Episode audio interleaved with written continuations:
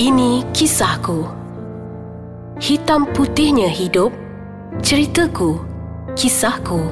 Bismillahirrahmanirrahim. Assalamualaikum warahmatullahi taala wabarakatuh. Salam sejahtera, salam sehati sejiwa saya ucapkan kepada pendengar-pendengar podcast Ais Kacang dalam segmen ini kisahku bersama saya sekali lagi Cikgu Erin. Jadi dalam segmen seterusnya ini uh, kita akan berkongsi pengalaman rentetan demi rentetan selepas saya menjalani transformasi ataupun penghijrahan di mana saya menghadapi saat-saat getir ya maksudnya ujian demi ujian. Kalau kita dah berubah ke arah yang lebih baik sudah pastinya akan ada cabaran demi cabaran untuk menguji kita. Sama ada kita kental sama ada kita kekal sebagai seorang lelaki ataupun kita U-turn semula menjadi seorang maknya jadi selepas penghijrahan saya terlalu banyak pendedahan demi pendedahan daripada pihak media dan saya tidak menyalahkan media masa kerana bagi saya media adalah salah satu platform untuk saya terus berdakwah untuk saya menyalurkan iron-iron positif saya demi untuk menyedarkan generasi baru di luar sana dan memberikan harapan kepada ibu bapa tentang Sekiranya ada anak-anak yang terlibat dalam gejala LGBT, mereka masih lagi ada harapan dan peluang untuk memulihkan semula anak-anak mereka. Sebab itu saya berani untuk tampil ke hadapan, berani untuk menyuarakan apa jua perkongsian pengalaman saya dan beberapa tips yang menarik untuk saya paparkan demi untuk membantu anak-anak generasi baru. Jadi selama penghijrahan saya dalam awal penghijrahan saya ni lah. Uh, Saya dah banyak keluar dalam surat khabar Saya dah banyak keluar dalam TV Dan orang kata kalau ada uh, orang-orang luar yang datang ke sekolah saya masa tu saya bersekolah di Sekolah Kebangsaan Kampung Idaman. Jadi masa saya berada di Sekolah Kebangsaan Kampung Idaman itu um, memang adalah orang-orang luar kadang-kadang ada ibu bapa yang datang dah tahu tentang saya ni seorang bekas pelacur maknya. Jadi ada yang memandang saya atas bawah atas bawah macam ada yang tak kena yang tak puas hati. Namun saya anggap itu sebagai perkara yang biasa. Walaupun pada permulaannya saya rasa macam pelik.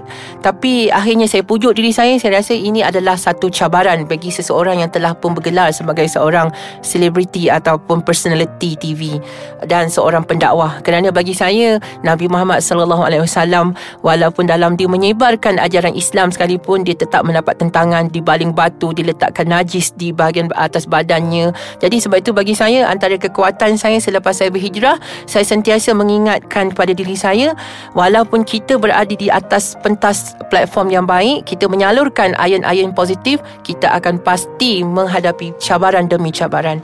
Jadi uh, antara cabaran yang saya tidak boleh lupakan selepas penghijrahan saya di mana saya ada mewujudkan sebuah rumah maksudnya rumah transit khas untuk anak-anak terbiar di mana saya melaksanakan kelas mengaji secara percuma. Uh, secara percuma untuk anak-anak yang tidak bersekolah agama anak-anak yang terbiar sebab banyak kes-kes yang saya ha, saya settlekan saya bantu uh, melibatkan anak-anak yang uh, lahir dari penceraian keluarga keluarga yang anak-anak yatim, anak-anak asnaf di mana saya tempatkan mereka di rumah saya untuk saya berikan kelas bimbingan Al-Quran mengaji secara percuma. Dalam pada masa yang sama saya juga buka kelas mengaji khas untuk kaum ibu dan wanita di rumah saya di Kampung Idaman. Masih lagi berterusan kelas mengaji tersebut seminggu sekali. Dan saya sendiri pun belajar bersama dengan pegawai untuk seorang ustaz Tukipan. Itu salah seorang pegawai daripada PPD Kelang jadi sebab itu saya dengan hati yang rela dan gembira saya mengaktifkan diri saya. Maksudnya dalam saya menghadapi cabaran-cabaran, dalam saya menghadapi tohmahan kejian cacian walaupun dah berubah kerana mereka tahu saya ni bekas pelacur, bekas maknya. Saya menyibukkan diri saya dengan uh, mengadakan kelas mengaji, dengan menyertai kelas-kelas mengaji. Kemudian uh, mengaktifkan diri dengan salah satu NGO di Kuala Lumpur yang bernama Unggas uh, di mana saya akan bersama dengan rakan-rakan unggas di Kuala Lumpur seminggu sekali. Uh, baiklah, apa kata kita berehat seketika? Kita sambung semula selepas ini. Uh, selepas penghijrahan itulah yang menjadikan saya begitu aktif di dalam melaksanakan kerja-kerja kemasyarakatan, kerja-kerja sukarelawan di mana saya melibatkan diri dengan NGO-NGO uh, yang berada di sekitar Kuala Lumpur dan Selangor dan salah satunya uh, NGO Unggas dan Baitu Fik yang terletak di Subang Jaya. Dan bersama dengan keluarga Unggas seminggu sekali ya saya bersama dengan anak-anak didik saya. Saya bawa mereka membawa kereta saya ya walaupun kecaman tetap berlaku. Kerana saya bawa anak-anak ini memang dengan kebenaran ibu bapa. Tapi ada juga segelintir ibu bapa yang tidak berpuas hati dengan saya. Kerana Anak-anak yang saya bawa ini saya akan pilih daripada mereka-mereka yang bermasalah bukan anak-anak yang hebat-hebat, anak-anak yang bijak. Namun saya beri peluang kepada anak-anak yang rasa saya ada potensi untuk menjadi insan-insan yang boleh mencetuskan uh, orang kata masalah demi masalah di masa hadapannya kalau kita tidak memberikan kesedaran. Sebab itu dengan tekadnya saya bawa anak-anak ini untuk membantu keluarga unggas di Masjid Jamik Kuala Lumpur di dalam menyantuni rakan-rakan jalanan saya praktikalkan mereka bagaimana nak berhadapan dengan makcik-makcik pakcik-pakcik ni. Jangan hina mereka.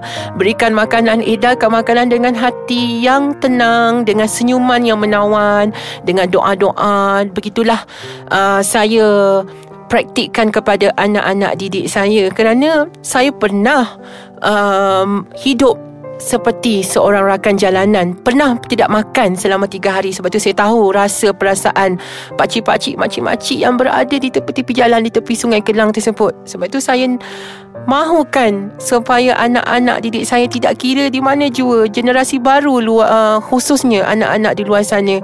Kalau boleh um, dengan cara uh, begini dapat memberikan banyak orang kata kesedaran dan impak-impak yang lebih positif kepada mereka.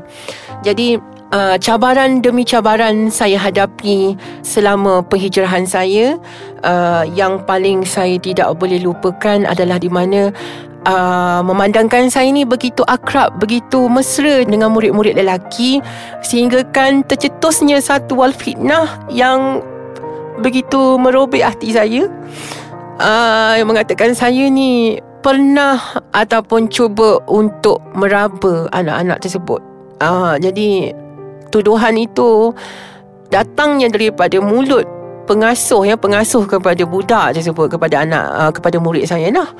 Dan murid tersebut menyampaikan kepada saya dan mengatakan jangan rapat dengan cikgu Erin. Jangan hampir ataupun jangan tidur rumah cikgu sebab cikgu akan melakukan perkara-perkara yang tak senonoh Sedangkan lillahi ta'ala saya tidak pernah berniat begitu. Sebab itu saya rasa sangat-sangat tersentuh. Saya hanya memikirkan yang terbaik untuk anak-anak saya. Sebab anak-anak saya ni bukan sahaja bertumpu di sekolah kebangsaan Kampung Idaman tetapi di mana jua.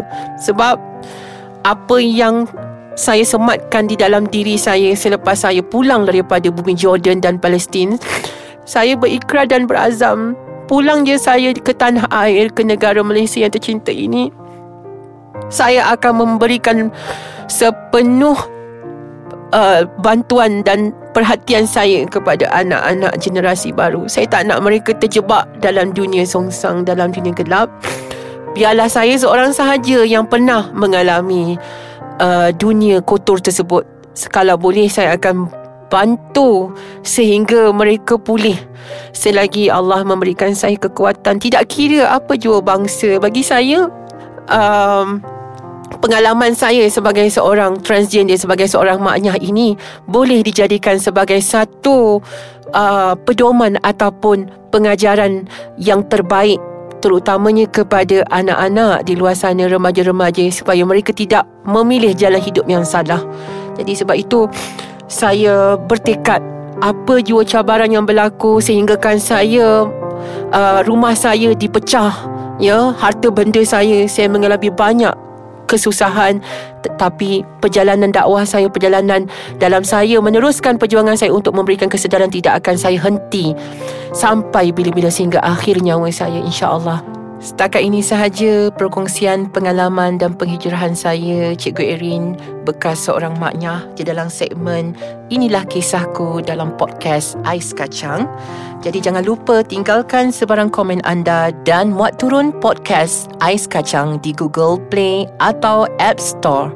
Sekian wabillahi taufik wal hidayah. Wassalamualaikum warahmatullahi taala wabarakatuh.